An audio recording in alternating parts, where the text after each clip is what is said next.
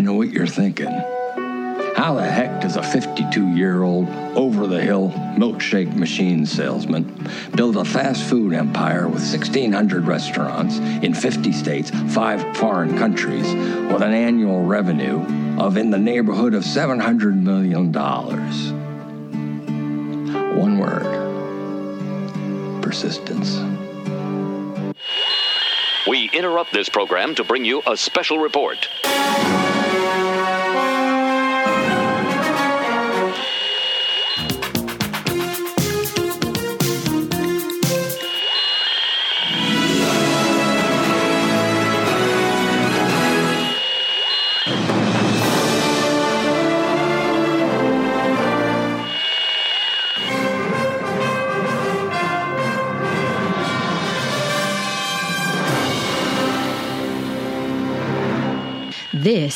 Is Cheap Seat Reviews.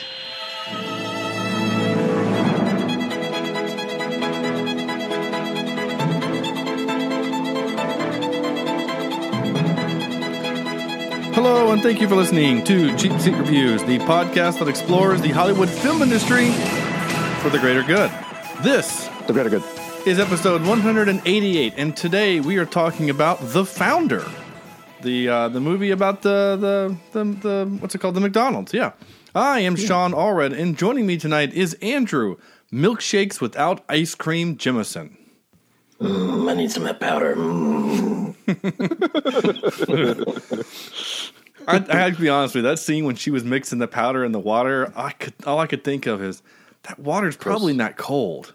Yeah, It's gonna be a yeah, That's gonna be like uh, one of those milkshakes my daughter leaves on the table. Yeah, You accidentally take a swig because like a day after because you're like, oh, Yeah, you know, This is- I, I, I always wondered why when you leave a milkshake from McDonald's out on the counter, it turns into some sort of like styrofoam. yeah, Just let it sit there for a while. Well, they've they've since No, gone back to ice cream. Anyway, uh, and Sam uh, Sam Yes. is waiting for cheap seat reviews to make it big so he can write Sean out of the show. Vector. I for I've been waiting for almost three years now. Yeah. So So So I know I, when I you- figured I could I could do one of two things. I could either make it big and write you out of the show, or or s- somehow kill you. No. And uh, one of the things isn't working. yeah. well, I'll notice if the if the threats started becoming more real, or if I start feel like you're pushing me out, then I'll know the show's made it big. Until then. I think we'll just uh, keep the status quo. Um. Anyway, cool. That, so we're doing 2016's The Founder. Before we get too much farther into the show, I'm going to do some of this stuff at the beginning of the show now because I'm going to change some things up because it's been 188 episodes I'm going to change some things Whoa, up. So, whoa, yeah. Sean, put your pants back on. oh, sorry. Yeah, man. Uh, Oh, that's sorry. that's not the change. Uh, no, we're going to video with, me, my, with my. No, I'm just teasing. Uh, I'm going to go ahead and say it now. Go to our website, cheapseatreviews.com, and and like, subscribe, and all that stuff on YouTube, iTunes, Stitcher, Google Play. I, I have a sinking suspicion that a lot of people, like once they hear our out of ten, they just shut the podcast off. So I'm just going to go say at the beginning, leave us a review on iTunes. We really need the reviews. More people that that review leave reviews can then it'll it'll bump up on iTunes list, and then we can get Yes, more please. listeners. There you go. There's the show plug at the he beginning. will read your review. Oh yeah, I So got say something funny about Sean, and he will actually say something funny well on uh, air. Uh, I'm gonna be straight with you. We're still waiting I- for that part to happen. I turn our podcast off after I hear what movie we're doing. No, I I, I don't blame you. I mean, uh, I don't. No, I mean like when we record, I just I just shut down. All right, I'm, yeah. Well, what we doing next week? Yeah, that's why you. That's why half the half the time you still ask me during the middle of the week what we're doing this week. I'm just too lazy to look it up. Yeah. Anyway, uh, this this is how the I can't tell you. is- I can't tell you how many times I've watched like the the movie two weeks into the future. You know, instead of the one we're supposed to watch. Oh, nice. Ugh. Yeah, well, it's fine. Um, anyway, sorry, no one cares. This is how the sausage is made. Um, Yeah. uh, anyway, so speaking of sausage, Andrew, tell us what is this movie, the the founder? Well, I would love to do that. just a second, because I am now looking at uh, Mr. Uh, Ed. Keaton. All right. Oh yeah. The Founder is the story of Ray Kroc, a salesman who turned two brothers' innovative fast food eatery, McDonald's, into the biggest restaurant business in the world with a combination of ambition, persistence, and ruthlessness, mm, Yeah, and and powdered milkshakes. powdered milkshakes. What a crock. You think he made the shoes? I just spelled with a C. No. The Crocs? Yeah. Yeah. I don't know. You know, a lot of people in kitchens wear those because apparently they're comfortable. Yeah, and I think like slip resistance, maybe not. I don't know. Anyway, I'm joking. Obviously, I that's don't. a thing. Um, all right, cool. Let's pull up a comfy chair and dive into this movie. So this was the first time for the three of us, right? For this movie. Yes. No. Uh, but I, I can't tell you how many students have said, Mr. Vector, have you ever seen The Founder? It's really good. You should see it. And I usually tell them, shut up and sit down. Stop using that weird voice anyway Um, yeah. when you talk to me. Because they always stand up when they talk. Is that a 'cause I thing? make them do that. Yeah. On the on the table? On the chairs? Yeah, only when it's my captain, my captain. All right. So I actually saw this on the plane on the way to Europe this summer. Did you actually get to Oh, so listen you've to seen it? it before. Yeah, and I loved it.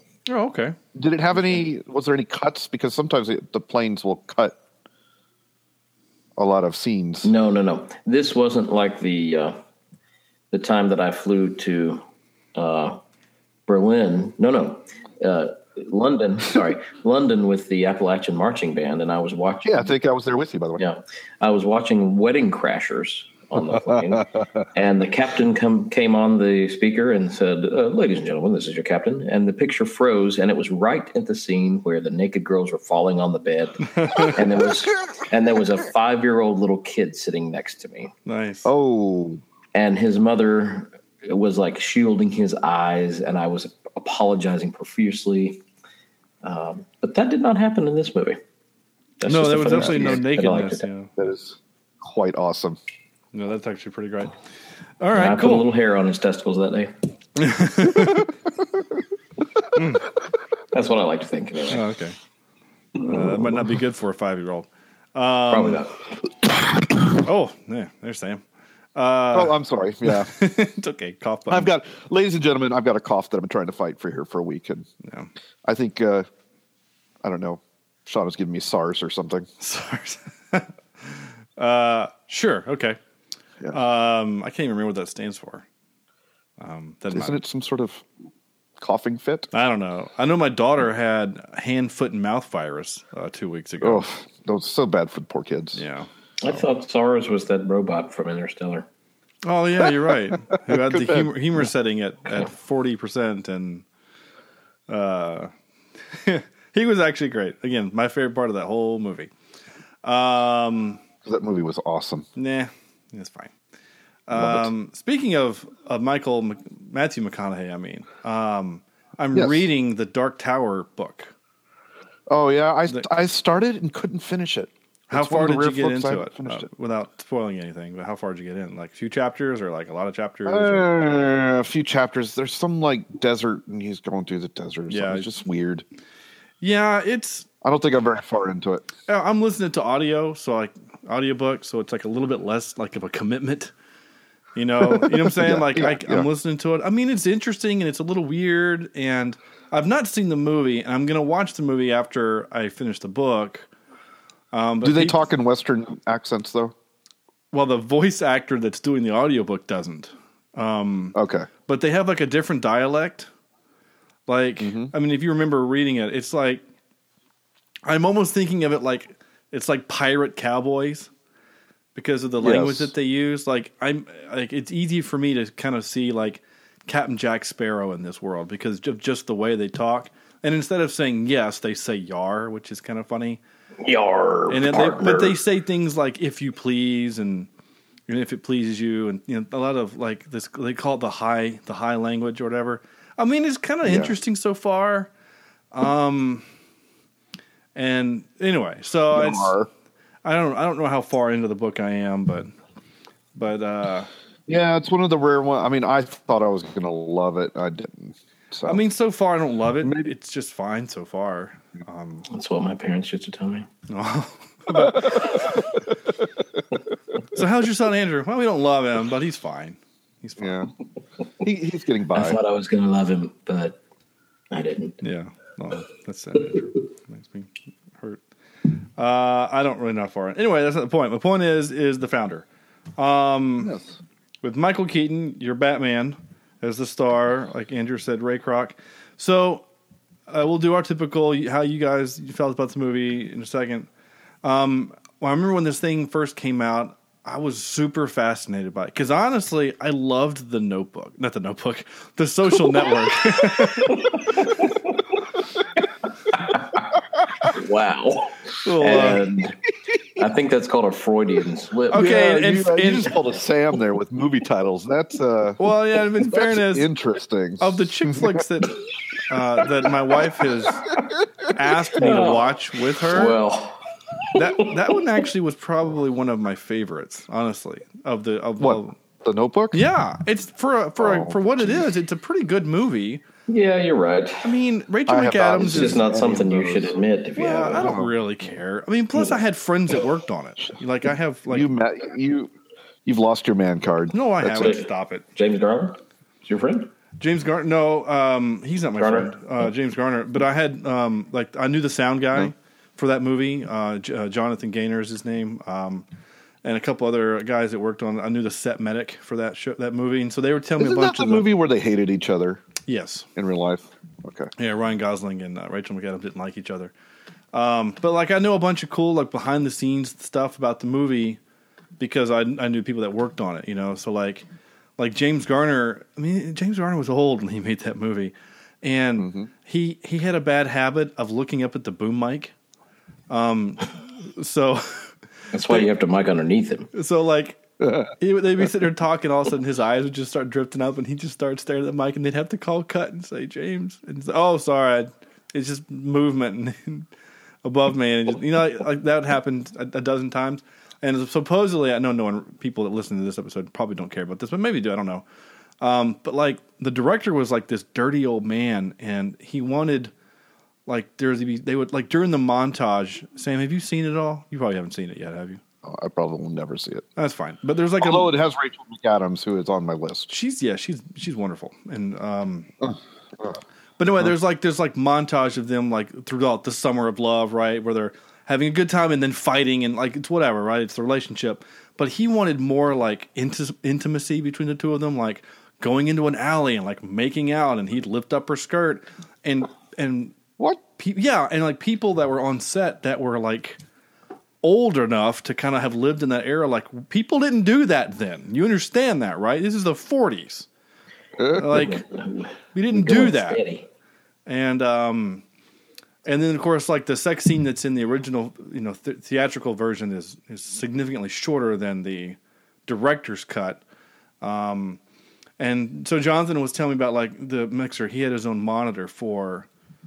He has his own. He has a feed from the camera so that he can tell where the boom operator, is, you know, the boom's in the shot, and things like that. He can tell them to back off. So during the sex Yeah. scene, I mean, Rachel McAdams, she's naked, right? She's in there. Well, she's topless. And the only people that are in the room, as per typical, is the director, camera operator, and the sound, the, the boom operator. And Jonathan had like 30 people surrounded him, like breathing heavy on his shoulders, looking into his little four by four monitor, seeing if they can get a glimpse of her naked. And he literally had to get sec- set security to come remove crew members to get him away from him so he could do his job. So anyway, there's a little behind the scenes of the Notebook for you. So um, there's many more stories, but I'm not going to tell them. Um, anyway, what was I going to say? How did we get here? What, what are we? Yeah, where in the world? I, what was my? And why sub- am I hearing an echo of myself? I just internet's being weird. What was the? I, I Oh, said the. Notebook, but I meant something else. The Social Network. That's what I was going to say. Is that There you go. that I felt like I loved the Social Network. I thought it was a really great film. I got really pissed off though that it won best score over How to Train Your Dragon, but it, it's a fantastic movie. It really is. And as I'm watching this movie, I'm like, oh, this is like the Social Network, but of McDonald's. And I was talking to my wife about the movie uh, before uh, at dinner tonight, and I got about a third away, kind of explaining what's happening. It's like, you know what? I think I just we should just watch it together because I, I want to watch it again. She said, "Oh, okay, that's fine." And um, she said, "But am I going to hate him at the end of this?" I'm like, "Oh, absolutely." And I said, and I said, way worse than in the social network. Like in the social network, you almost feel a little compassion towards. Mainly because he's not. He doesn't think like normal. He, he's almost uh, Asperger's. He's a little Asperger, yes, yeah. Which I've actually Yeah. learned recently. That's that term's no longer used. oh, really? What do they use now? It's not a term anymore. It's just, it's just, it's a part of Mild the. autism. Yeah, it's just a part of the autistic spectrum. Oh, really? And Yeah. so, you know, low, like super high functioning autism is kind of like what it is. Yeah. Um, Like, did you ever see The Accountant with Ben Affleck? no. Oh, you need to watch it. It's a really good movie. oh, okay. He plays he plays au- autistic. You would consider that like super high functioning autism. Is, Okay. is that like he understands social norms but doesn't use them. Like he understands why you're supposed to shake someone's hand but doesn't because it Yeah. doesn't feel natural. There's things like that in the movie. And Sarah, uh, my wife, who again teaches uh, children with disabilities, specifically autism, really enjoyed the movie for the fact that she's like, this is one of the few movies where they got it right. They got the autistic parts right, and they didn't make it seem like a crutch or a disability. It was just part of his life, and he used his other skills to help him succeed His um, accounting skills. his accounting skills. I mean, the autism, you know, part of our, you know, you hear about some people with autism, they're savants with math. And it's because that parts of the brain are amplified where the other parts are not social communication skills, things like that. And so it makes him a great accountant. It also makes him kind of emotionally detached, which makes him really good at the other thing that he does in the movie, which is killing people. you just ruined it. No, I didn't. Got it. I didn't ruin anything. Um, so, it but it also has the guy who plays the Punisher in it. He's um like an oper- an operative for someone else. He's kind of in and Thomas out of the movie. Do what? No, not Thomas Jane. The new the new Punisher. Oh, oh, that guy. The new guy. Yeah. Gotcha. Uh, so anyway, um, The guy from Walking Dead. the what The guy from Walking Dead. is he from Walking Dead? I have no idea. yes, he is. I don't. I've, I've never seen one one second of that. You'd love the first, yeah, the first few seasons. You'd really like. Okay. Yeah, I, it's I a believe you. lot I- It, it, it literally, and The Walking Dead came on at a time when I was a little zombied out. It just kind of hit me at the wrong time, you know. So Well, you've you've never been a big zombie zombie fan, though. nah, not really, not really. I mean, I don't know. I like a good zombie film every now and then, but I don't know if I want seasons of it. And then when I kept hearing people talk about it the way that how. Oh, this person killed this person, and if, it's not a zombie show. It's a show about the human condition. There's just zombies Yeah. in it, mixed in. And then I'm like, oh, so it's like Game of Thrones. And they're like, well, yeah, kind of. I'm like, okay, well, I, I don't need that. I don't need two of that in my life because at the time I was, I was still into Game of Thrones before I violently gave up that show. Um, yeah, you threw that book out the window. Not literally the window, but in the trash. Uh-huh. Yeah, um, That's that's real. Anyway, and it makes me sad. that's fine. It's fine. It's it's it's okay, Sam. You just need to accept it and move on. I can't. I Um, just can't. You need to just be doesn't like work that way. you need to be like Florida, your your your football team, right? And just you know they fired the coach and moved on. So that's what you need to do. You just need to move on. Either you need to be the coach in this scenario or the football team. It doesn't matter. Either way, you need to just move on. Um, uh, there's a little sports talk for you. This is as much as you're going to get on this. You had to rub it. No, I won't tell you. You know, I won't bother you about Carolina's. Oh, they're terrible this year. But again, I don't. No, we're not going to talk about it. We're not going to talk about it. but I mean, it, it, there's an expected drop off when your quarterback goes number two overall, Yeah, and a year earlier than anyone anticipated. So, um, yeah. Anyway, it's fine. Uh, sports. Um, I guess we're talking about what? movies. Yeah, we'll talk It's about not sports when we do a sports movie. How's that? Um, the sports moment was brought to you by Tough Actin' Tinactin.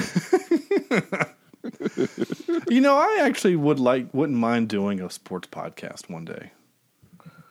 Well, yeah, Yeah, you know, about tough acting to acting. not about that, but about like I don't know, like what like jock itch or no, not not We should do medical conditions in sports. Well, because Something we know nothing I was going about. say we know nothing about that. Today's podcast It's about ringworm. it's about turf, turf toe. No one knows what it is, and it sounds lame. Why is why is he out with turf toe? Oh my gosh, that's a terrible idea. Anyway. That'd be perfect. It would be funny. I'm, I'm, I know we're getting on a weird tangent here, and again, we hadn't even done our intro for the podcast for this show yet, this movie. But like, it would be fun, Sam, just to have you on there because literally you would just argue with every point that I make, and because you don't like some of the teams that I like, I would- Absolutely. I would, be like, yeah, the Tar Heels had a great win, and you're like, yeah, but they're they're still they're still dumb. They're weak. They're yeah, it, it would be funny. And then I'd make fun of I'd make fun of Florida and and all that stuff. Anyway, no one cares. No one cares listening. I'm pretty sure no, one cares. no, not at all. Uh, actually, you know what we do care about? uh, the founder. You know what's at the forefront of our, our, our minds? Yes, the founder. You know what's at the movie of forefront the week. of my mind for this movie Hamburger. is. so I'm not gonna lie. I, I was eating Wendy's while I was watching this movie. and you know what? I didn't feel bad for one second because one, Ray Kroc is an asshole, and two, Wait, wait, wait, wait. Now, and we will argue, I believe, on the the facts of poor Ray Kroc and how I think poor Ray Yes. Kroc. yes that he is he is yes a portrayed in this movie as a asshole but there could have been extenuating circumstances that made his situation um, why he's perceived as an asshole But we don't know those because the movie doesn't show them. I, no I, but I can only if you look off- at history and if you know business you understand a little better about why he did the things he had to do uh, No, I again, I get. I mean, he was, for all intents and purposes, he was kind of a desperate man. I mean, Yep. he had, he was obviously someone that had spent his whole life trying to make the big deal, and they they kept making fun of him, like, "Oh, is that the hide a bed in the in the kitchen, or is that the other thing? What else are you selling, mm. Ray?" You know, like he's always that kind of. i've seen you before or i never forget a face Yeah, he's yeah, he's kind of gotten this. He's this constant used car salesman guy, and so I don't I don't blame him for latching on to McDonald's. What I do blame him for is all the the asshole stuff that he does after that, and how he uh, does the things that he does. I mean, and and my my wife's Well, point we'll- was we'll get into it. Well, We'll- yeah, we'll see but- what- what you yeah. mean. But what I'm saying is though is like because Sarah was asking, you know, am I going to like him more or less than than um, the social network guy? Zuckerberg, yeah And I said, You're going to like him less. And she said, That's going to be tough because what he did to Eduardo Saverin, she said, she said it, it actually like frustrates her. She's like, there are literally like when I watched that movie, I quit Facebook for a week because it made her so upset. oh wow Um, So I mean, yeah, a whole a whole week. Oh, gee whiz. But yeah, you know. But anyway, still. Um, for some Well, people, that's, golly. I know. For some people, that's that's tough. I'm not saying that she's addicted to it. Anyway, I better shut up before she hears are. this episode and gets pissed. Just like we're addicted to fast food hamburgers now for 15 cents. Man, fifteen cent burger. I'd go buy like seven right now fifteen. you notice what did he get? He got fries, a burger, and a drink, and it was 35 cents. Yeah, And he got change back. yeah, because he probably gave him fifty cents or something, right? Like you know, Yep. crazy. And he was making phone calls with nickels. Love it. Yeah, well, it's fifties. It was the Roaring Fifties. different. Yeah, it's a different time. Oh, it was, ah, oh man, I wasn't ready for that. It was. Oh. The devil. Oh no, it was. Um, It was a different time. There we go. there we go. Yeah. Chad, thank you for coming back. Yeah, And thank you, Andrew, for spotting him this weekend and showing Yeah. us that he is truly still alive. Oh yeah, Andrew sent a group message. That was fun. Um, cool. All right, so so the social network. okay, sorry. I just wanted to hear his name for. haven't heard it in a while. Um, Andrew, your initial thoughts on this movie, sir? Oh my God. Thirty Okay, minutes well, I into get the show. Yeah, 30 minutes in. Um, I got to give you some backstory here. For those people that don't know, and for the listeners, I basically was raised in a McDonald's. And I'm not just saying that like we went there all the time. My mother was literally the supervisor of three restaurants in um, the McDowell County area of North Carolina. And so, I mean, when I got done with school, we went to McDonald's because that's where mom was. And we would sit in the lobby and we would do our homework and then we would take, you know, whatever and we would do stuff there. And we were the awkward kids who sat by themselves. I did not know that, Andrew. That's pretty Yeah. cool. And then when um, when I was, I guess, 13, 14, um, I got a work permit and was able to work in the drive-through and work, you know, back in the kitchen area and, and do stuff basically out of sight of the of the common folk. But um, so McDonald's, like I owned literally every McDonald's Happy Meal toy from the time that I was born to I don't know when I was 12 years old, and um, McDonald's was a huge part of my life. So this movie kind of has a uh, I don't know a personal aspect to it for me, um, and, and seeing this story, which I did not know, really changed the way that I kind of felt about it. And you know, you would think that growing up in a McDonald's, I would hate the food, but and it, it's just honestly, it's just been recently. I'm 33 years old now, and it's just been in the past maybe year or two that I have stopped eating McDonald's food just because I finally have really gotten to the point where I just don't want it anymore. Well, and you're, uh, and when you get older, your metabolism uh, does, isn't quite the same. Yeah, you can't eat like true. we did when Just you so were. you know. Yeah. Yeah, and and so I'll probably have some sort of weird cancer from the powdered milkshakes, but I think those were. I think I they did were. have my fair share. But um, you know, the uh, the movie itself, like I said, I watched it on a plane on the way to Europe this summer, and I, uh, yeah, I'm a big fan of Michael Keaton and a big fan of McDonald's at the time, and so I was excited about watching the movie, and um, I hope that my bias is not what's causing me to just really like the movie because I think that it truly is a good movie. I think that Michael Keaton is a wonderful actor, um, and I think that the uh, the story itself, whether or not it's stretched, I'm sure it is uh, in certain aspects, uh, it's a great story. You know, whether it's 100 percent true or not, it's a great story, and um, I think they followed it well. I think that all the actors really in the movie, uh, the McDonald's brothers, I thought were great. Um, I love Nick Offerman as well from Parks and Rec. Um, and so, you know, just all around, I felt like this was a, a win for Keaton and for um, the director. What's his name? What's his Uh, name? John Lee Hancock is the director. Yeah. Yeah. Which, which I'm actually um, looking at his bi- his biography or his videography, I should say, filmography is the word. Um, Hard Times Romance, something in the '90s, and then he takes a break and then does The Rookie in 2002, which is a really good movie, and then the Alamo, 2004 Alamo with Billy Bob Thornton and Patrick Wilson, who we saw in this movie as the guy who owns the fancy restaurant with the hot wife that Ray Kroc steals. Yep. That I like that Alamo movie a lot. I think it's really good. I do too, but didn't it do horribly in the po- in the box office or something? It did. It didn't make a lot of money for whatever reason, um, and I think I'm not really sure why. Um, personally, I, I think it's wonderful. I mean, Dennis Quaid is good, but again, Billy Bob Thornton's David Crockett was really good. Um, I don't know. There's just there's so much to like about it, and uh, it was a budget of a hundred million, and it only made not even thirty million. Well, And I don't I don't know why. I guess well, I don't know why. Anyway, go watch it. It's really good. It's actually a really good movie, and the score is really beautiful. It's a beautiful score. Um, that's one of the few that like if that thing pops up on Pandora, I know it within like four bars or you know like 13 seconds of hearing it. I'm like, oh, that's the Alamo. I love it.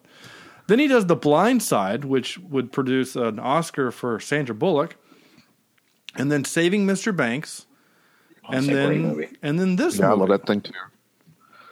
So, I, I mean, he's he, He's got a good, pretty, pretty good list there. Goodness gracious! I and to when I first saw his name, I had no idea who he was. Yeah, it's, it's not done a lot, but it's all So- good. yeah, It's all good, and he takes his time. I, I really liked the movie, um, the one with Will Smith, where he's uh, the superhero. Hancock. Oh, Hancock. Yeah. yeah, yeah. not not the same guy. oh no! Oh really? Okay. Call me asshole one more time. Sorry, I do like that movie. Uh, anyway, uh, you know who he looks like though? who? He looks like the the guy from um, not the Golden Circle. What's the first one? Kingsman. In his picture on IMDb, A he looks like uh, bit. sort of. um, yeah, I know who you're talking about. you know the guy who gets shot. Spoiler. Um, Yeah, sorry. he, he won an Oscar too for something, or he was nominated. I can't remember. Yeah, for the King's Who's that? Speech, right? It's the King's Speech guy. Yeah, yeah, yeah. Yeah, yeah, yeah, yeah. yeah. Yeah, he was great in that. Uh, anyway, um, Sam, did you go? Have you gone yet? No, Not it's yet. your turn. Your turn. Uh, oh, so it's my turn now. Yeah. Okay. I I this was my first time watching this thing, and um, I kind of have to agree with Andrew um, and Sean because I know where you're going with this. I really enjoyed this movie. Um, I enjoyed it probably more than I should, and more than likely, it's going to turn into some required viewing uh, for my students on issues like uh, Business ethics. Business ethics number one is the first one that jumps out. And then uh, there's a few business law ideas um, thrown in there that um, the brothers could have protected themselves a little better um, with and things like that. Um, but this was absolutely fascinating to me. And i always i always view business and it is you both know and, and listeners might know you know i teach business. I teach uh, economics and the way I teach business, I liken it to uh, war and strategy. And when you start looking at generals of war and managers, they're pretty much doing the exact same thing. And instead of killing people and taking over territory, you're succeeding in business and taking over territory. So it's it's always fascinating to me to see how these these generals of industry do it. And I knew that Ray Kroc made McDonald's the way it is, but I had no idea how he did it. And I, the story is just, it blows my mind how, you know, what you had was an, an immovable force. Well, no, what do you call that? An immovable object of these two brothers up against an unstoppable force of Ray Kroc. And it was it was just I don't know brilliantly laid out in this movie. Um, I agree with Andrew. The acting was amazing. Um, the brothers were were rightfully ornery and kind of small town folk. You know, it's folk that you would see in in a, in a small business, and maybe uh, you know lack that foresight that the that Ray Kroc saw in all his traveling and all his sales.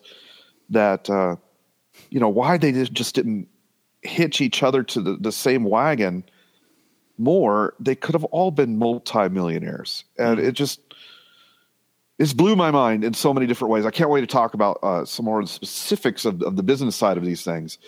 Um, but I really enjoyed this movie, and uh, I'm certainly going to watch it again. How about Sean? So I just made the mistake while you were talking of going into the review section for this movie. Uh oh. I've never done that before. Like almost never. I go because you know on IMDb it sh- it shows a review. It always has one review, and it's usually like Yeah. the first person that gets it in, right? Yeah. Um.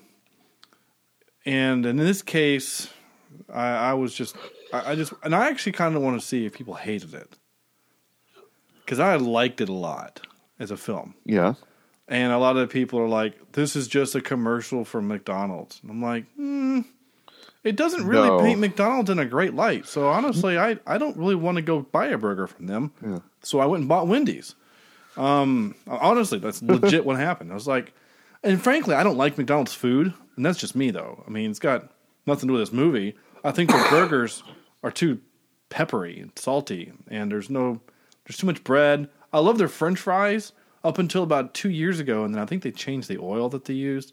It tastes different for some reason. I don't know why. Um, but I'm picky with that. Like, love Burger King. I think Burger King makes a good burger. But their fries are awful. I can't eat them. I, I would rather eat cardboard. Seriously, it's warm cardboard. I do like their onion rings though, and then I like Wendy's, and I love Taco Bell, and I've had an In and Out. In and Out's great, though we don't have them here on the East Coast. Um, Jack in the Box is awful, and uh, um, so anyway, uh, this is not a review of fast food restaurants. Um, so this movie is gonna fall, and I was thinking about this um, as I do the movies that we review. Um, one, I feel like it's been a while since we've done a movie that ch- forced us to think. Um, I think Buried kind of forced us to think a little bit, but this one's kind of made you more think Different a, kind of thinking. It's a different Buried, kind of think. thinking, and also it's the first time we've seen a movie in a long time where no one died. That's true. And so, I mean, the brother almost did. but, yeah, you he, but yeah, but he's fine. Though he would eventually die in, in real life. Um, but anyway, um, of diabetes. Yeah, yeah, it was actually his heart con- heart condition I think that did it in for him. Well, Um, you know, well, you can only take so many hamburgers. Right. It's all that red meat.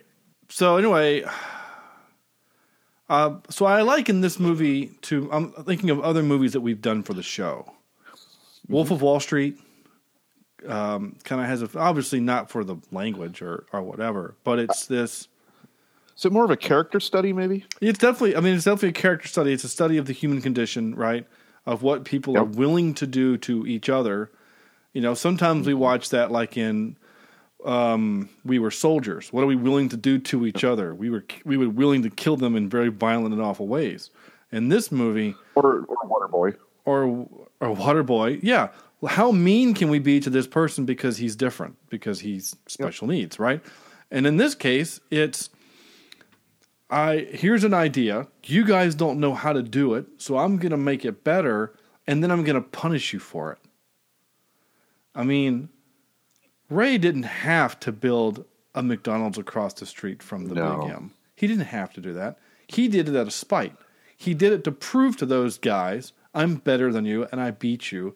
And not only am I going to beat you by forcing you out of your company, offer you a handshake deal that he would not live up to, I'm going to then put you out of business with but of the store that I let you keep by building my own across the street from you. I mean, what a dick move. He's an asshole. Yeah. And so so there's that. And then and and the movie there's a lot of things that the movie doesn't show us. Like how did he get Patrick Wilson's wife away from him? Right? Like But did you know that he had another wife in Yeah, between? there was a, a second wife oh, between Oh really? No, I didn't know that. first and third. Yeah. That's kind of funny actually. you know, for like five or six years, and then he divorced her to marry the other Miss Smith. I mean, did he Or- die or did he steal her away? Right. Um, yeah. You know, I did have questions on that, and I couldn't find it anywhere online in terms of how that happened. And I will say this: the movie does have our hopping man. We haven't had our hopping man trope in a long time. Um, but I never felt there was any resolution. Remember, he he he franchised a bunch of his douche golf buddies, right? Um, th- those were all douches. Um, and uh, they are like, we're gonna have our McDonald's with fried chicken and burrito, like all that stuff, right? And he goes and he yells at them in a golf course, and then this just we're we're past it. And I thought, Yeah. did, What did he do to those? Did he did he kick the franchises out? Did right? he- Did he like Yeah. what? What was the what was the resolve there? Like we never got any resolve from that, and that's so I I was always I was confused. Like twenty minutes later in the film, I'm like, what happened to those guys? Like, did something happen to them? I, I don't know. Um. So anyway, um. uh, so as going to my my typical uh, thing that as I do, as I say, if a movie I liked, I took a lot. If I didn't take a lot of notes, it means I liked it because I was enthralled in the movie. Um, I captured. a Pokemon? No, I captured seven audio clips. Oh, Though okay. a Pokemon would have been nice too, um, like a real one. Um, anyway, I captured seven clips. So of my notes, seven of them being the the spots for the clips, I think I have about twelve notes in the whole movie. Um, and my first one is, oh, this is a Weinstein production. Yee. that that means something different now. Yeah. So, what did Laura Dern have to do to get in this movie? God. Harvey, Harvey, Harvey. Where's Harvey Dent? Uh, uh, hopefully nothing. You know. Yeah, I hope so. I would doubt Poor that thing. someone of of her pedigree would have to. Yeah. Anyway. You Um, think. Yeah. So anyway, I, I did You would write. Uh, I thought I almost feel bad for him that he has to carry around that heavy uh, ice cream mixer around. um, and then I wrote. So when we're getting the story, their story of how they got to McDonald's, which was a cool way of telling a story. I love the way they did it, like like kind of finishing each other's sentences and then throwing in a little bit of video so we can see what they're saying along with just the story. Like I loved the storytelling concept that they did, the director did for that. Um, but I wrote, "This is the darkest freaking restaurant ever. Like, could anyone turn on a light bulb? I just, I, I, I, how could you even see to, to eat?" Um, and then I did write "Cool Story, Bro" after that. Uh, and then I wrote, "They need to put parking lines in their parking lot so the so they could." Because they had just cars everywhere. And I was like, that's that's your problem. But even even before this, though, I love the way the movie set it up to show you the difference between the McDonald's speedy delivery system and what had existed at that time at all these car hops yeah, Drive-ins, yeah. yeah, or the drive-ins. You know, where he's sitting there waiting, he's frustrated, the food's not right. You know, there's a bunch of riffraff. It, it didn't look appealing. It- you know, we all look at it now and you think, oh man, that drive-in. Let's go to a drive-in. It'd be cool, retro. You know, yeah. Let's go to But- Sonic. Yeah, yeah.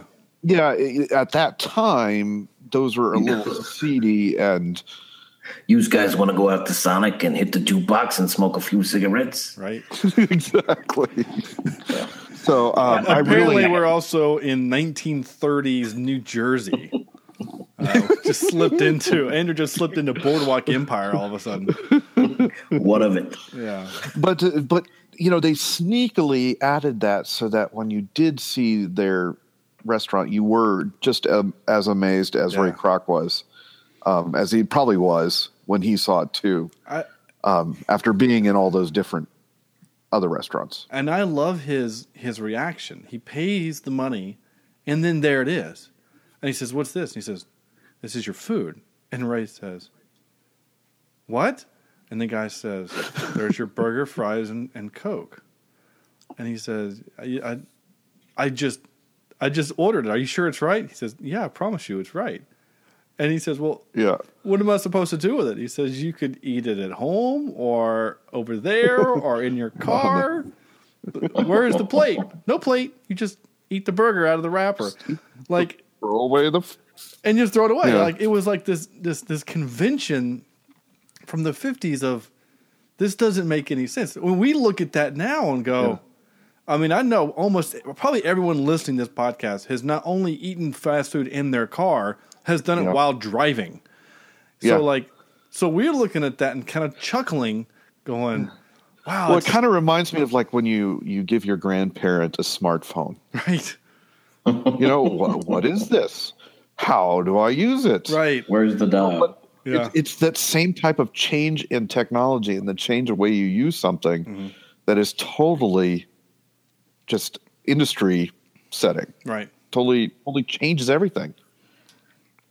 And that's why this thing worked. Oh, that's wow. I mean, no kidding. And it, I mean, and and you just think like it's just such a simple concept of how do we make fast food or food fast or whatever. So And the and the funny thing is, uh, the you know the the whole thing about the McDonald's brothers coming up with this system was, was actually simplified in the movie. There was still some more steps behind it that that I mean they had a barbecue shop that they started for Right. years and years and years, and realized at some point that eighty percent of their sales came from hamburgers, and that's when they decided to switch to hamburgers.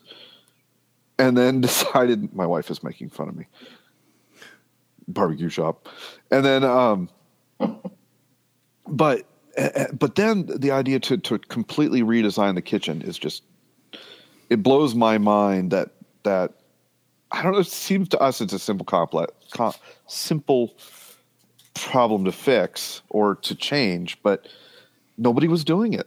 Right. You know, everybody was happy with waiting on bad food. It's it's also weird to think. I'm going to relate this to something that's completely unrelatable, but here we go. And that's that for so long it was just this is the way it is, right? This is how we do a thing, so we're just going to stay doing that thing. So I've told you, I don't know if I've told you on air. I play a, a video game called Battlefield One a lot. I love that game, and it's a World War One first person shooter, which is weird because World War One I don't think is very. We don't know much about that war because it, it's not. There's not movies made about it. There's not books written about it. Um, re- really quick, you got to listen to hardcore history about World War One. Sure. It's about six to seven hours of complete description from the beginning to the end, and it is absolutely brilliant. Oh, good. So, Podcast. uh, Just I'll- a shout out there for hardcore history. Oh sure.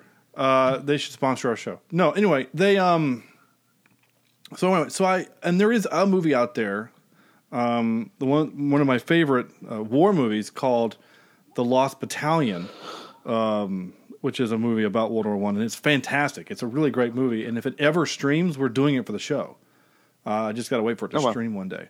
Anyway, my point is, I'm actually now watching, and I mean now, as in two hours before recording, I was watching a documentary that I found flipping through channels on World War One called Apocalypse World War One, and it's a bunch of stories of, and I and I've done research and, and read books about World War One, but not enough. And I'm reading, I'm watching this stuff, and there's a lot of film. There's actually a lot of film during that time of World War and that's back when those cameras were hand cranked, right? So the speeds are all weird, you know, like people walk by and they walk by super fast because the camera operator was a little excited and was spinning the wheel too fast. um, but like, my point is, I'm getting here, I promise, is that it was three plus years of war of doing the exact same thing. The bad guys are over there. We're going to get a whole bunch of guys in this one section, and we're going to run across this field and just attack. And we're just going to keep doing this and doing this. Well, the last 52 times we've done that, we've gotten 60% casualty rate.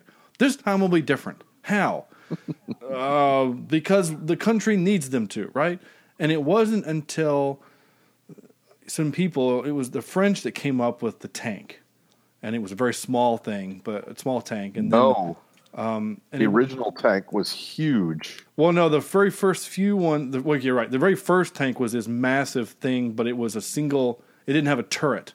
It just was a giant No. machine with some No, cannon it on pretty it. yeah, it pretty much went forward and back. Yeah, that was and- it. yeah. Um, and then they, they built some smaller ones that had rotating turrets so that it could uh, put fire down the trench line and stuff like that.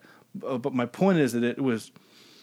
I mean, they were still doing. If you go watch the movie War Horse, they're still doing cavalry with against machine gun nests. It's crazy. So my point is, is that for whatever reason, people are such beings of habit that that if a thing isn't working, we're just gonna keep doing that thing and just hope that it, uh, the result changes. Like, isn't that like what insanity is or something? Yeah. I can't remember. Well, wasn't it the French in World War One that were still in the the, the bright red um, uniform or like hats or something like that? Maybe at the beginning, but that, that yeah, no, not by the end, but by the very beginning, they they had just even the outfits. It was just insane. Well, their outfits were blue. They were they were um their uniforms were like blue wool, and they stood out against dirt. Um, Yep. So, anyway, um, we've talked about sports and history on this podcast. Ever, it's been very unique. Well, I mean, Ray Kroc did buy the Padres, I believe. I think he was the owner of the Padres. He did own the So Padres. Those are sports. Yep. And I only know that And, um, because Stuart, friend of the show, Stuart, uh, mentioned that to me last week when I told him what show we were, what movie we were doing. He got really excited. And he's like, "Oh yeah," because Stuart's from San Diego. He's like, "Oh yeah, you on the Padres," and, and Stuart loved this film. So anyway, Oh, okay. Um, well, he's got good taste. yeah, yeah, no, he does. Um, anyway, uh, that car is getting a lot of miles. I wrote. Um, I did write.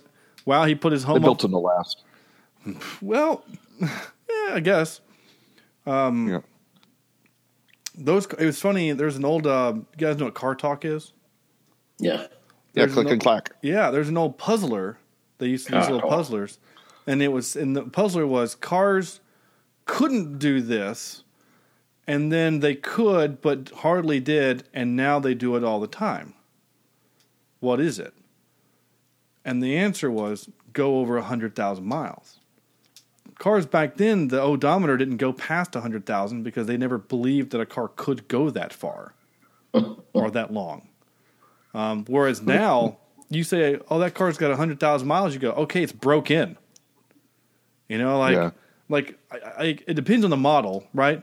But I mean, Mine's going on 300,000. I mean, like I had a, I had my my, I guess my first sort of my first car. My very first car died at one hundred and sixty eight thousand. My second car died at two hundred thousand. That was a Dodge.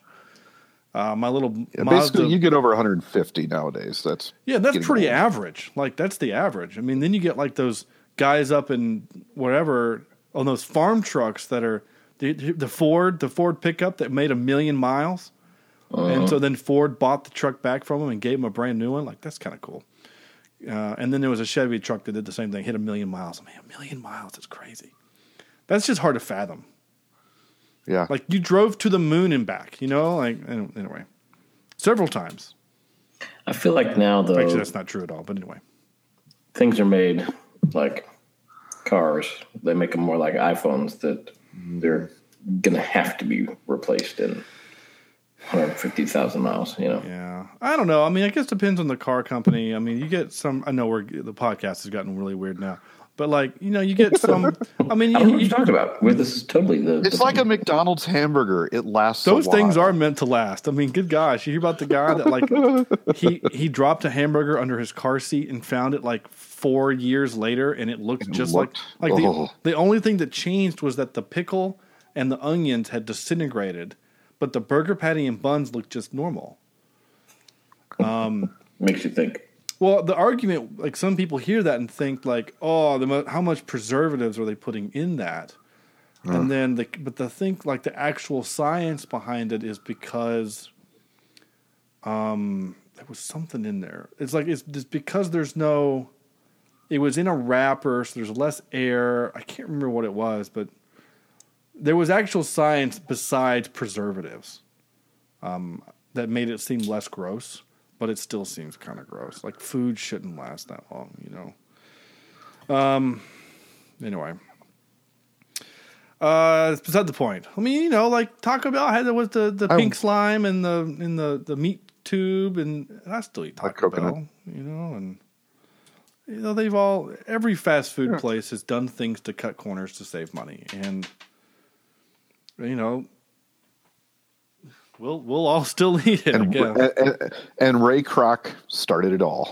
Yeah, he kind of did. Uh, wife is upset that he isn't going out with those douche friends I wrote.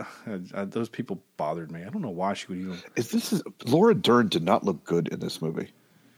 Maybe they made her like that. Maybe they were trying to to make her like a, con- a, a contrast between her and the blonde lady. Unattractive or something? I don't know. She would just, you know, she's being our Jurassic Park connection. I Yeah, I was, you know, I'm always interested to see some Jurassic Park alumni, sure. but she just, Well, you know, to be honest, I've never really found her that attractive. Oh, she wasn't attractive in Jurassic Park. You know? what? No, stop it, Sam. Oh, come on. She's. I mean, You guys didn't have posters on her on your ceiling above your bed? You didn't either. You might have had one of the T Rex or something, but like, stop it. You know the shot where she's coming out of the uh, the tunnels and running back to the uh, the visitor center. And she says, "Run." no, Yeah, we're not body shaming. We're just having some fun. Don't don't don't think we're body shaming. no, She's a I like wonderful. Laura Dern. She's great. No, she's actually really great, and she's married to um, Mr. Dern. I can't remember his name. Um, he's a really good actor, though. Um, I can't remember his name. Crap. I'm I'm looking up her. She, Bruce Dern. That's it. She's married to. That's her uh, father. Oh, that's her father, not married. Sorry, that's her father. her dad is Bruce Dern. I knew that. I don't know why I kept saying husband. She was once in, in, engaged to Billy Bob Thornton, Who- Who hasn't been engaged to Billy Bob? and then she was engaged to Jeff Goldblum after Jurassic Park. really, that's weird. Yep. Uh, anyway, Her her her godmother is Shelley Winters. who's that? I don't know who that is. You don't know Shelley Winters? Shelley Winters. No. Shelley Winters McLean. She's she's the the girl, the lady. She's dead, but she was known for Alfie and Lolita, Oh yeah, yeah. Okay, yeah. All right. like one of those old school Hollywood actresses. Yeah, yeah, yeah. Wow, she's tall. She's five ten and a half. I know. Almost tall enough to not have to drag a, uh flashlight by a cord. While being chased by a a velociraptor. Yeah. yeah. Yeah, you're right. Treat Williams. She was dated Treat Williams, Ren, Renny Harlin, Kyle MacLachlan, Jeff Goldblum, and Billy Bob Thornton. She would eventually marry Ben Harper. She's only nine years older than Reese Witherspoon. No. Okay, what does that mean? Yep. She And do you know that she was delivered via cesarean section? wow, this this uh, biographical. What the heck is up with this IMDb It's just- information? it's just whatever. oh my gosh, I wonder if that's true. Oh, Dern's preteen gawkiness matured into lithe beauty. but this doesn't prevent Dern from fearlessly throwing herself into a wide variety of roles that are sometimes unflattering. I'm always curious as to who writes this stuff. It's got to be like their own mm-hmm. publicist and crap like that. Anyway, she's a fine actress. Oh, I she like delivered both her children naturally at home. Well, good for her. That Probably in one of those little pools that turns that weird, gurky red. Oh, stop it! Stop! color. Stop! You're gonna I make our just don't understand. You're gonna make our listeners throw up. I mean, how do you get that water out of your house? How do you get the smell out of your house? That's actually a good question. You what happens like, if that pool springs a leak? no kidding. Oh, that's the worst. I've never thought about that. You know? There's that movie that they do that, like what to expect when expecting. They have like a water burst scene and like So, like, do you have to? You know how when you drain a pool, sometimes you'll put the, the hose in it and you have to kind of suck on the hose Yeah. to get the water started. yeah, it's like like when you're doing a fish tank. or cl- Yeah. so, yeah. do you have to do that with the water in the birth tank? I don't know. I guess you get a pump. I guess I don't know. You do have to do it when you're trying to drown your competitor. That's true. Yeah, that was um that was rough. yeah. Speaking of business ethics, um, I I wonder what was the problem. Um, you know, you had the two brothers who would say no to everything, right? Or But- the one brother, really. one brother and I, I just wonder if they could have communicated better you know was this the, a, a bad marriage you know uh, who was at fault who was was ray being a jerk and then in reaction uh, dick was being too hard you know he was just Really, Sam? Uh, you know what i mean i mean he was Uh-huh. you know, he just turned into a stiff. He couldn't be moved um, a- at all. Yeah, I mean So- you're right. He he dug his heels in, and it almost felt like, to the detriment of his own company, um, Yes. that it did not matter what Ray said. He was going to say no. Yep. You know, And in that retrospect, I started feeling less sorry for the brothers, mm-hmm. and I felt the frustration that Ray was feeling.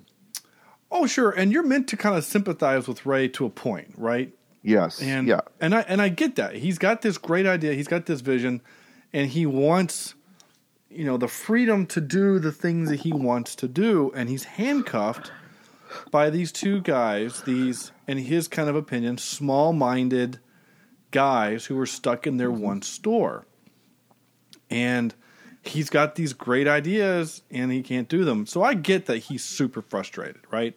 And he's mm-hmm. trying to save money so he can make money. And and again, it doesn't.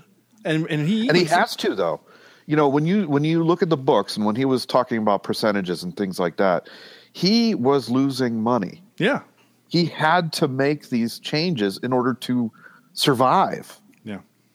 So in a way, some of these changes that he forced upon McDonald's or or you know, he kind of went why he went behind the brothers' backs was because he was forced into that situation.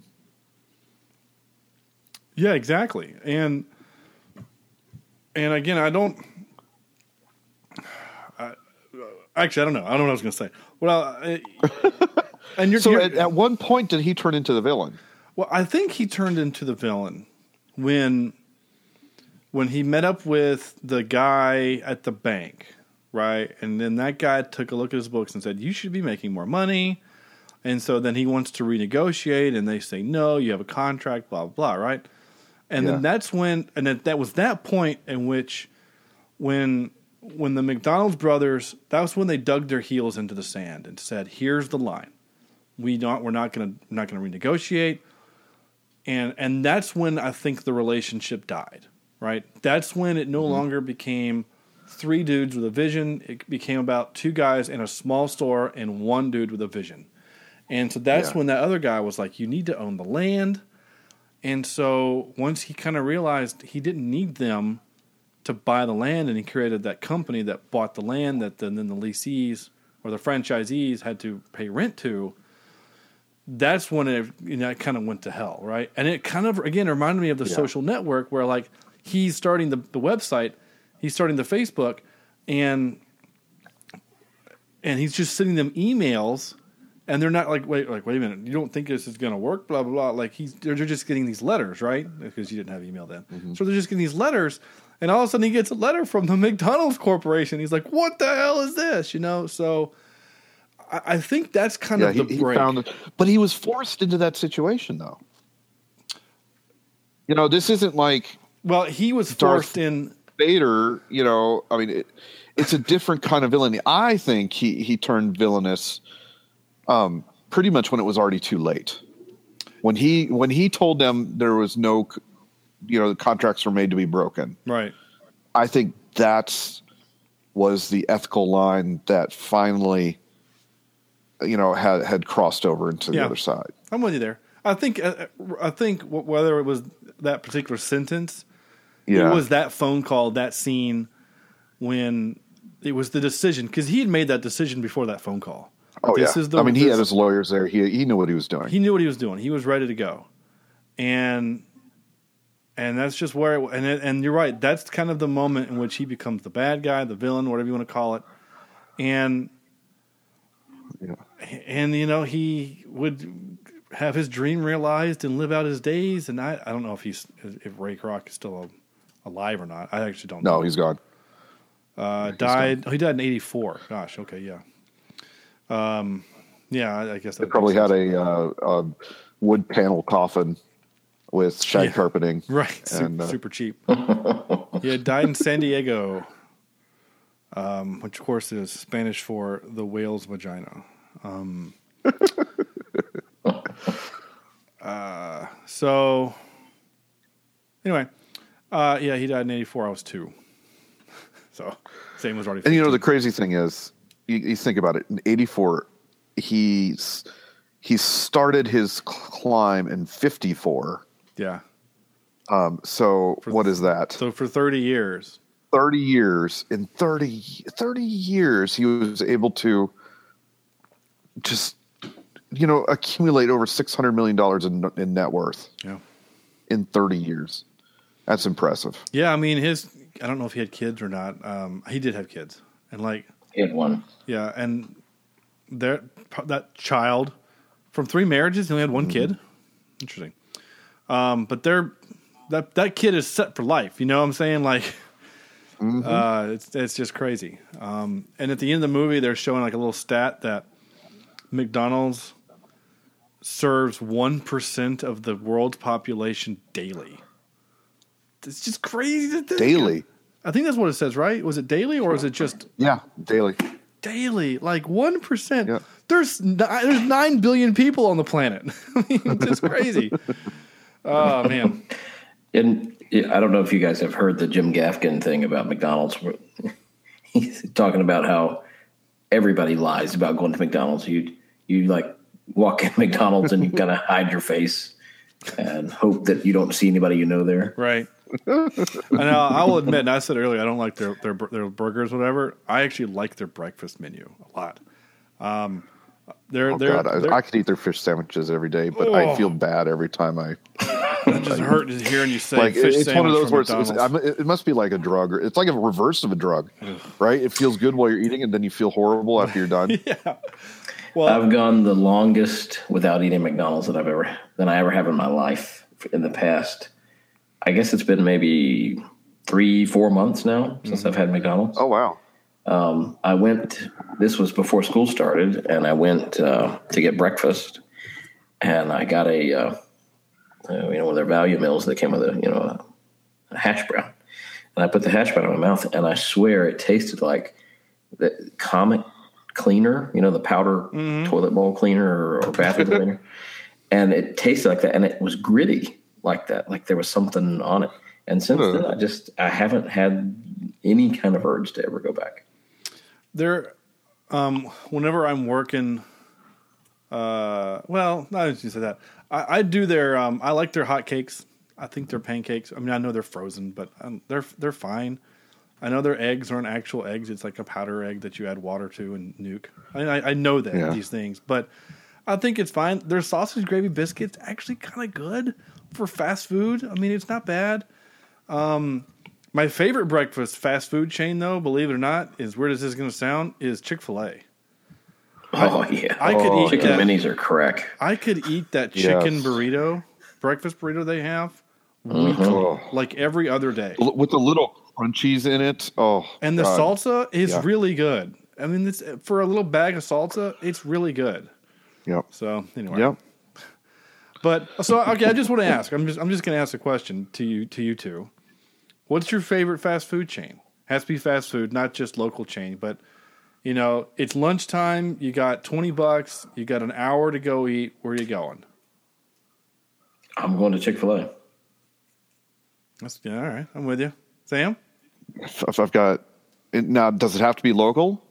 No, Like I would do. I would be. if you lived uh, in California or whatever, so you can get near a, an In and Out burger or a Whataburger or whatever. yeah, well, I've never been there, but I love me some White Castle. Oh, I love me some White Castle. Okay. I don't know what it is, but anytime we we go up north and drive up north, anytime there's a White Castle, we're we're hitting it. Okay, I sh- I'm not judging. I just I've had White Castle and it was a I had a bad experience, as uh, Yeah. said. uh, so I just I can't eat there. And High Point, there used to be one called um, Hot Now.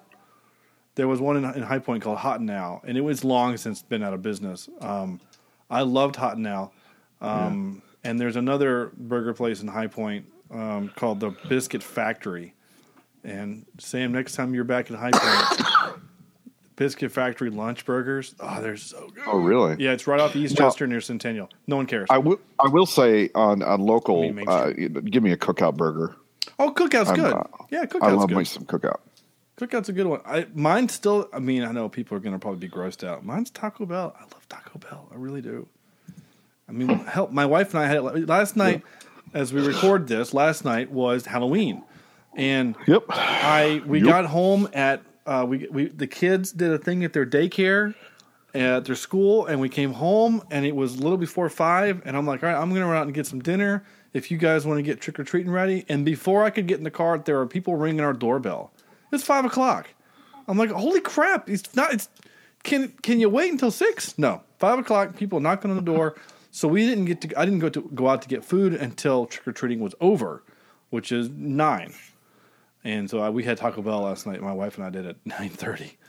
Um, and, and it doesn't bother me in the way I hear other people. It does. I, it doesn't bother me, but I've eaten it maybe more than I should. I have an, an immune. It system. depends. If it has a lot of the the nacho cheese, for some reason that nacho cheese just woof. The Not good. the, the cravings meal with the little nacho cheese and the chips. I could Ugh. just, I could go for a cup of that cheese right now and just some chips. I, I could. I know it's. I know it hurts. Shoot it. My heart like is like aching just thinking about it. I know. You ready for some clips?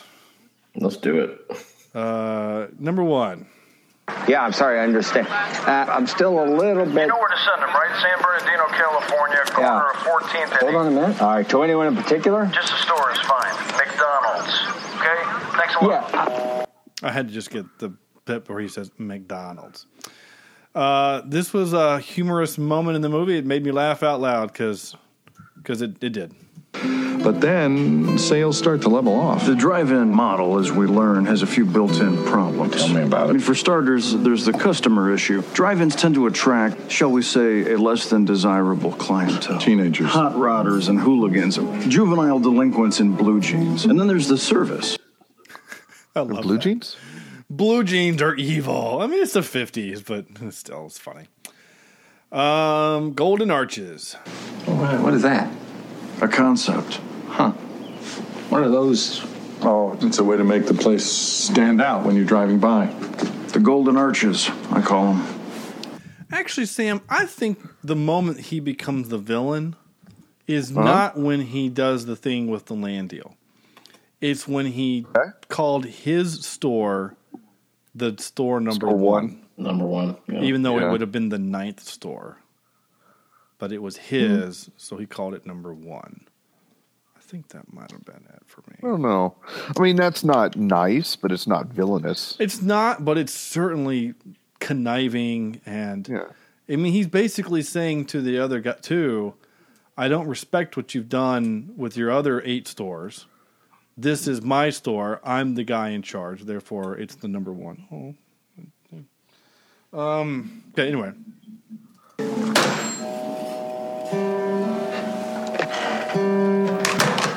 Did he just hang up on you? Yes. Unless we got violently disconnected. Okay. I like that part. That made me laugh. Uh, I just wrote pep talk montage. If you've got the guts, you got the gumption, you got the desire, I guarantee you, you can succeed. There's gold to be had at the end of those golden arches. Golden arches. Golden arches. Now who's with me? Who wants to jump on that ladder to success? Become part of the, the McDonald's mishpucha. Now who's with me? Come on, let me see some hands. So I now have to play this. I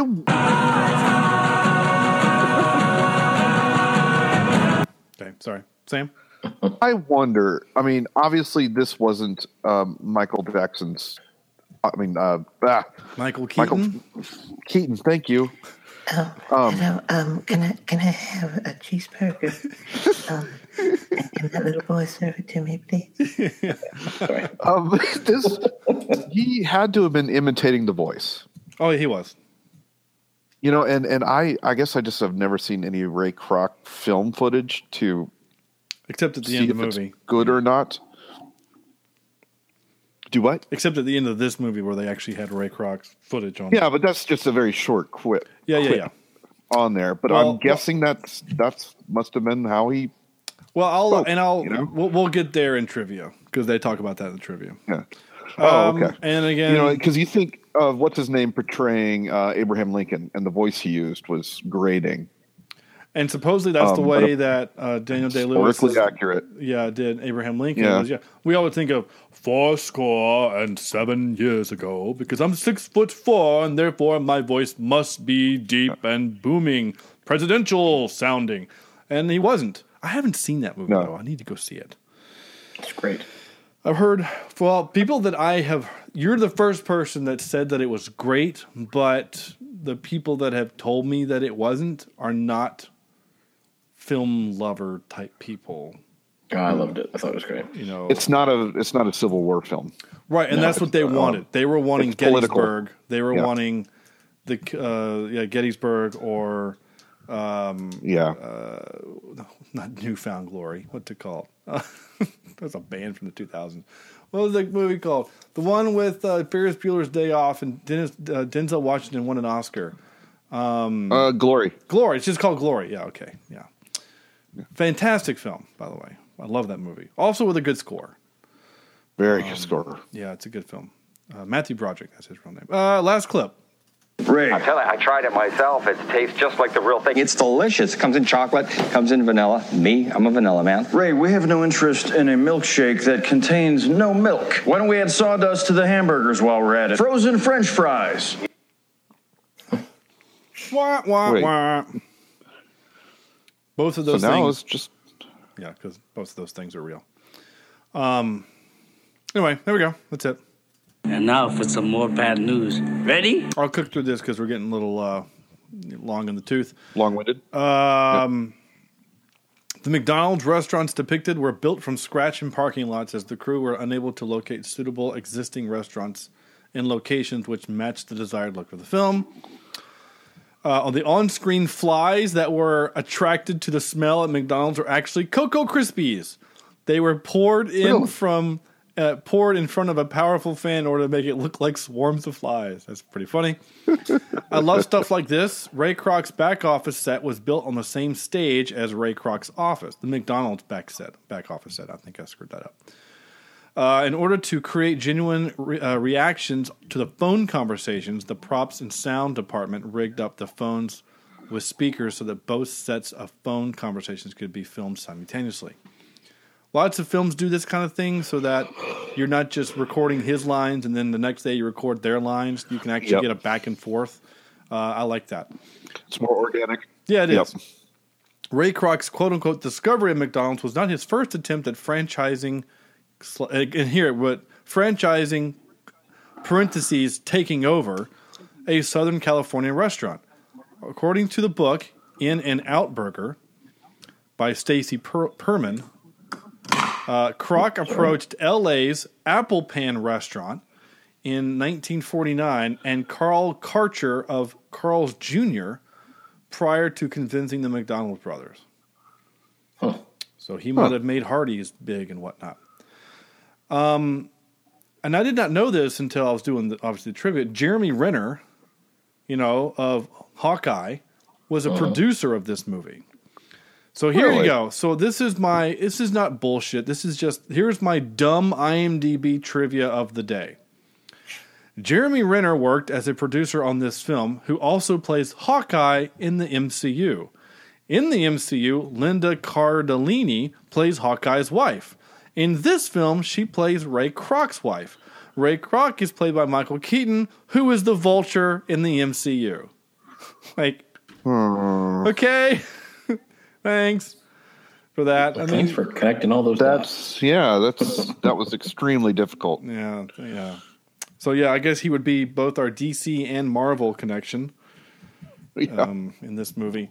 Which, by the way, I was watching the um, "How It Should Have Ended" video for the new uh, the new Spider-Man movie, yeah. and there's a really funny moment that I didn't think about until I watched it. You know when Andrew, have you seen it? Movie Spider-Man movie? Oh yeah, yeah. the you know the scene when when um I'm not going to spoil anything, but when this will spoil it. Hmm. Yeah.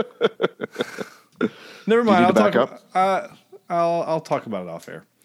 Uh, Okay. Anyway, I don't want to spoil it. Though, didn't we do a spoiler cast for that? That listeners is what we call the hopping man of podcasts. Yeah, I don't. I don't know because some people might not. I don't want to have to. Anyway, it's fine.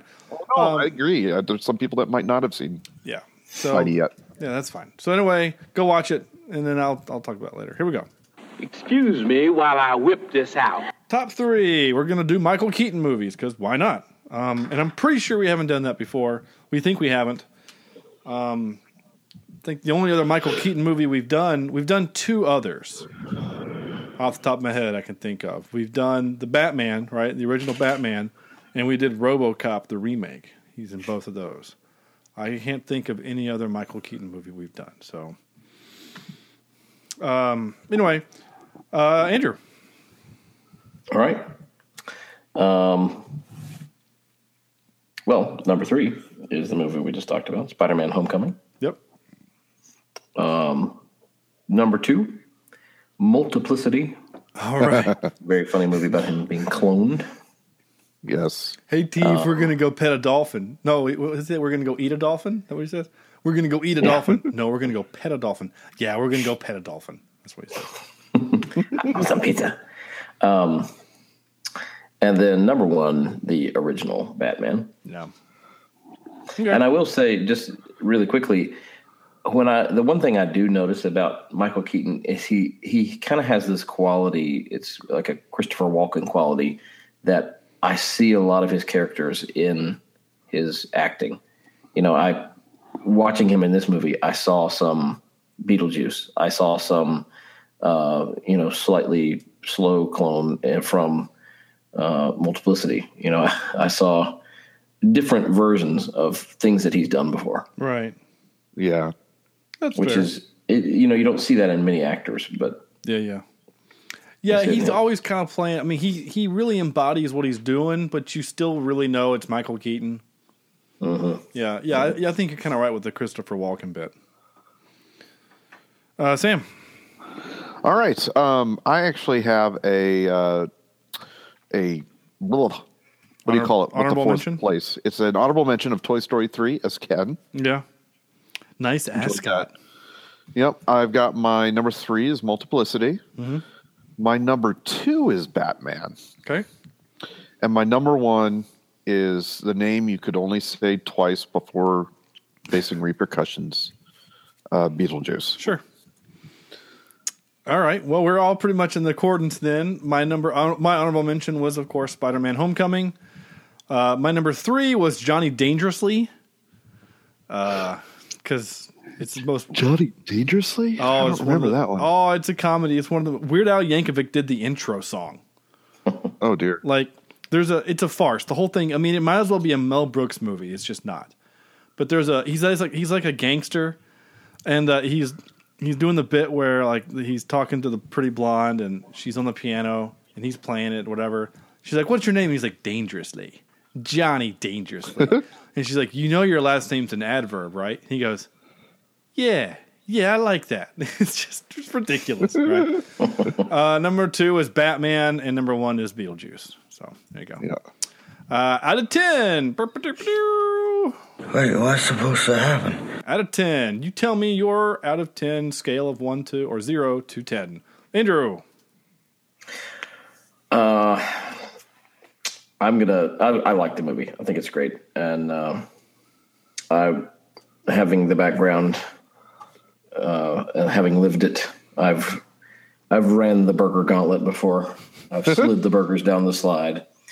Um, I am gonna give this a Mc seven point nine. Nice. out of ten. That's actually really great. So you like this one just better than Babysitter movie Then then what? than the Babysitter. Oh yeah. Okay. Uh, Sam. All right. Um, as I mentioned before, this is this movie went right down my alley uh, with teaching business and all that mess. Um, I was hoping to talk enough to pull up the movie list, but my computer's being slow, so I don't remember what I ranked other things here. So I'm going to say this is probably a good. Ah, gosh, this is such a such a well made film. So good to watch. The only problem I have now, I did have some problems with it, and, and that had to do more with the uh, pretty clunky exposition every now and then, where it did feel a little bit like uh, there was it was a McDonald's commercial. So I'll give it a seven point. No, no, no. I'm going to get an eight point one. Give me an eight point one. All right. Eight point one years till a, a McDonald's burger goes bad. nice. Uh, okay. Um, I'm gonna give it. Hmm. The only thing that I could compare this to, where I feel this kind of way about a thing, I gotta get there. How far back did we do that movie? I don't remember. Oh, of course. It, the, the the movie after it is where my my standings actually start. Uh, my rankings start. It's fine. Um, I know we gave that movie uh, high marks. I'm thinking of Wolf of Wall Street. So Yeah, yeah. I'm going to give it a 7.52 because I like the movie. It's not great. It made me feel things like anger. Oh wait, a 5 2 does that. I'm not doing that. Seven point. Wait, what did I just do? Seven point. You just put it at a date. Yeah, I did. What is that? July seventh of nineteen fifty two. Yeah, I did. Weird. Uh, there, that makes the math work out a little bit nicer. Seven point seven five is what I what it's going to live at now. Wait, that's not what I meant to put. I said seven point five two, right? Yeah. I can't type currently. Seven point five two. There we go. That that that's fine. That's a, that's a good number. Yeah, it's a good number. Seven point eight four is what it's going to live at, and I'm good with that. Um, cool. That's it. That's our show. That's Yeah, that was fun. Sam, you're still here. I'm glad we did this, Uh, especially after um, after our October. Yeah. Uh, yeah. You're in the spreadsheet. What do you think about our next film? I just changed it. Yeah, that'd be fine with me. You go with that? Yeah. Okay. I mean, it's been in here what twice. It's in here twice. I kind of want to do it, so we're going to do it. Uh, cool. So next week, if you're still listening, hopefully you haven't bailed out by now. Next week we're going to do 13 hours. The um, and it's going to be that long. Our podcast. We're, We're going gonna to go have a uh, marathon. Only because we're going to spend time talking about sports and fast food and This is- history, World War One. history. Yeah. This is the uh, Michael Bay directed film during an attack on U.S. compound in Libya, all that stuff, right? So it's got John Krasinski and a bunch of other dudes that do war movies. Um, I've been wanting to see this since it came out. Um, I'm actually kind of excited to see it. Um, and so I I did, pulled an Michael executive. Bay, though. It is a Michael Bay film, but I heard I've it was heard it's okay. it's a 7.3 on IMDb. I hope. Okay. So Well, I do like John Krasinski. I do too, and he's going to be in the new TV series, the uh, Jack Ryan series. They're Yeah. turning it into a series, which is great.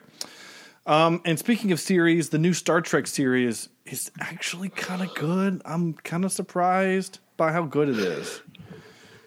Uh, Oh, better. They did two things in there that kind of pissed me off, and I might do an anchor post on that. I don't want to get into it on this show. I might do an anchor post. Yeah. It's just annoying. Uh, anyway, that's it. That's the show. Thank you so much We'll for see you listening. If you um, are listening, uh, GoFundMe.com, fund, F-U-N-D.com, slash cheap seat reviews. Uh, we still have that going. Help us out if you can. Check out our Anchor app. You can just search for cheap seat reviews in iTunes. That's where you find it there. Uh, leave us a review on iTunes, Stitcher, Google Play, YouTube, whatever. Uh, visit our website, cheapseatreviews.com. He's got links to our old shows and um, things like that. Facebook.com slash cheap seat reviews is how you get to that. Follow us there. Um, and of course, Twitter at cheap seat cast. I'm posting stuff daily now for the web for the podcast. Um, Whether you like it or not. yeah, so yeah, go there and you'll get updates uh, about stuff and links to things and shows and stuff. Um, that's gonna do it uh, for the show. Uh, again, thanks for listening, and um, you should go listen to the Dark Tower series. No, um, I I am sad that one of the movies on our list isn't streaming. Uh, Yeah. It was going to be Flyboys, so I took it out. I like that movie, and that's a World War One movie. I was like, "Oh, how appropriate! If there was a World War One, I'd made a reference. It's not streaming anymore. That's okay. Uh, but we do got some cool stuff coming up soon. Um, so we'll um, we'll we'll see how this uh, all kind of I don't know plays out as, as it were into the podcast. I'm basically just killing time now as this song ends. So I should have. So you don't have to to sit through the whole thing without any kind of murmuring. Listeners, we think of you. We Yeah. always do. Yeah. If you if you stuck it out so far, I appreciate it. All right, now I'm going to stop.